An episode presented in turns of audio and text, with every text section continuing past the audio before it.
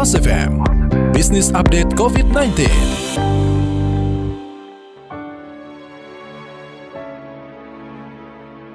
Mitra bisnis COVID-19 memporak-porandakan tatanan bisnis yang ada. Selain kesehatan, dampak terhadap ekonomi dan kehidupan sosial bermasyarakat berubah drastis. Pelaku usaha mengencangkan ikat pinggang bahkan menghadapi dilema PHK untuk bertahan hidup. Di saat yang sama, pengusaha juga dituntut berinovasi cepat merubah bisnis model untuk seirama dengan ekspektasi pasar. Untuk mengetahui lebih jauh soal ini, saya Mary Agustin telah bersama Carmelita Hartoto, Ketua Umum Indonesian National Ship Owner Association dalam PAS FM Business Update COVID-19.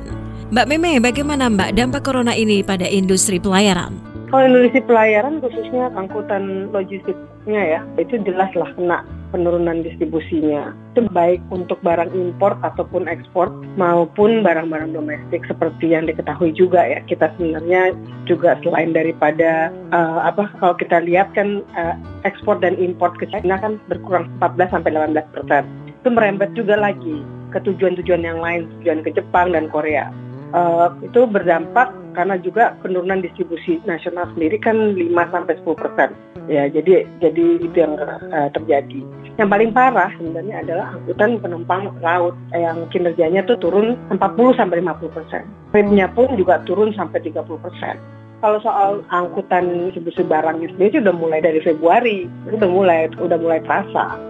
Apa yang dapat dilakukan para pebisnis di sektor pelayanan saat ini, Mbak? Kita sih sekarang terus terang yang kita lakukan ya bagaimana efisiensi aja gitu semua biaya-biaya operasional kita dan mengharapkan juga dari stakeholder kita melonggarkan waktu pembayaran biaya operasional, misalnya kayak pelabuhan, airport gitu ya, atau total of payment kita lah gitu.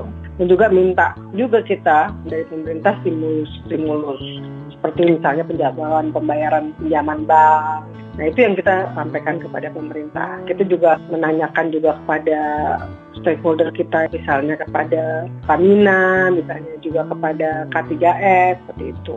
Supaya harapannya ya uh, mereka tidak mengurangi jumlah kapal yang mereka gunakan. Kalau untuk pelabuhan penumpang dan barang itu sih kita mengharapkan pelabuhan memberikan ya free atau pengurangan juga dari biaya tadi karena mereka punya daerah-daerah tertentu itu kan banyak yang ditutup oleh gubernur-gubernurnya. Dan karena pemerintah juga minta supaya tidak boleh penuh-penuh gitu ya penumpangnya hanya diisi dengan 50% dan sisa tentunya kan juga itu pengurangan dari pendapatan yang mereka pendapatan mereka sendiri kan juga cukup rendah ya. Kita sudah sempat menanyakan apakah mungkin ada kenaikan uh, harga tiket. Waktu itu mintanya 38 persen sih, tapi 10 persen pun belum dikasih. Jadi malahan sekarang kejadian seperti ini ya beratlah untuk teman-teman yang di angkutan penumpang. Menurut Anda Mbak Meme, berapa lama para pelaku bisnis pelayaran masih dapat bertahan? Berbeda-beda ya, saya rasa ada yang bulan, tiga bulan gitu ya. Kita segitulah, tergantung dari kontrak-kontraknya masing-masing juga, saya rasa juga gitu ya tiga bulan lah gitu tergantung uh, bisnisnya kapal apa gitu kalau misalnya kapal penumpang ya agak berat ya mungkin dua bulan gitu. yang kita khawatirin kan kalau misalnya uh, terjadi PHK besar-besaran saat ini kita masih menunggu ini bagaimana pemerintah mau memberikan stimulus yang mereka bisa sampaikan kepada kita. Kemarin yang saya tahu kan ada apa istilahnya Kadin sempat menyampaikan gitu kan eh, menginginkan adanya stimulus sebesar 1.600 triliun ya yang di mana kemarin ini hanya baru dikasih 405 triliun kan ya. Dari 1.600 itu ya kita harapkan bisa membantu kepada teman-teman lah kan gitu. Jadi ya kita harapkan ke depan pemerintah segeralah kalau apalagi kalau mau lockdown, lockdown yang total gitu ya. Kita mau menahin ekonomi sendiri kalau namanya kita sendiri belum membereskan COVID-19-nya sendiri ya agak sulit gitu kan.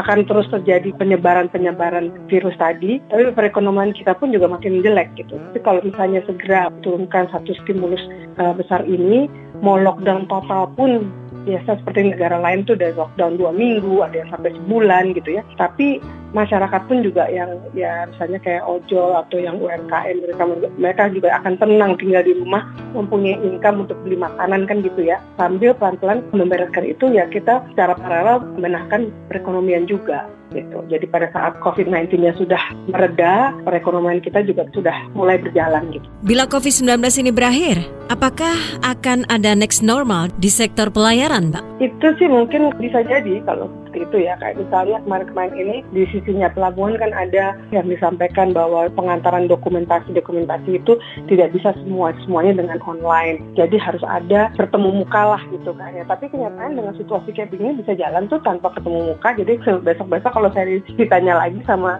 teman-teman bahwasannya eh, kita masih perlu adanya pengiriman uh, kurier dengan apa membawa dokumen-dokumen itu saya rasa udah nggak nggak terlalu penting lagi ya. Salah satunya itu. Nah, kalau dari sisinya kebutuhan pegawai gitu kan memang balik lagi tergantung dari perusahaannya masing-masing ya bagaimana mereka uh, melihatnya gitu. Apakah mereka memang memerlukan sedemikian banyaknya orang yang diperlukan gitu ya. Seperti sekarang dengan kita bisa rapat-rapat melalui Zoom gitu ya. Kita lihat juga mungkin lebih cukup efektif gitu ya. Karena dengan begitu kita saving time juga untuk bagaimana macetnya jalan dan lain-lainnya. Kita kita sempat bicara soal itu juga sih sebenarnya. Demikian Carmelita Hartoto, Ketua Umum Indonesian National Ship Owner Association dalam Pas FM Business Update COVID-19. Saya Mary Agustin.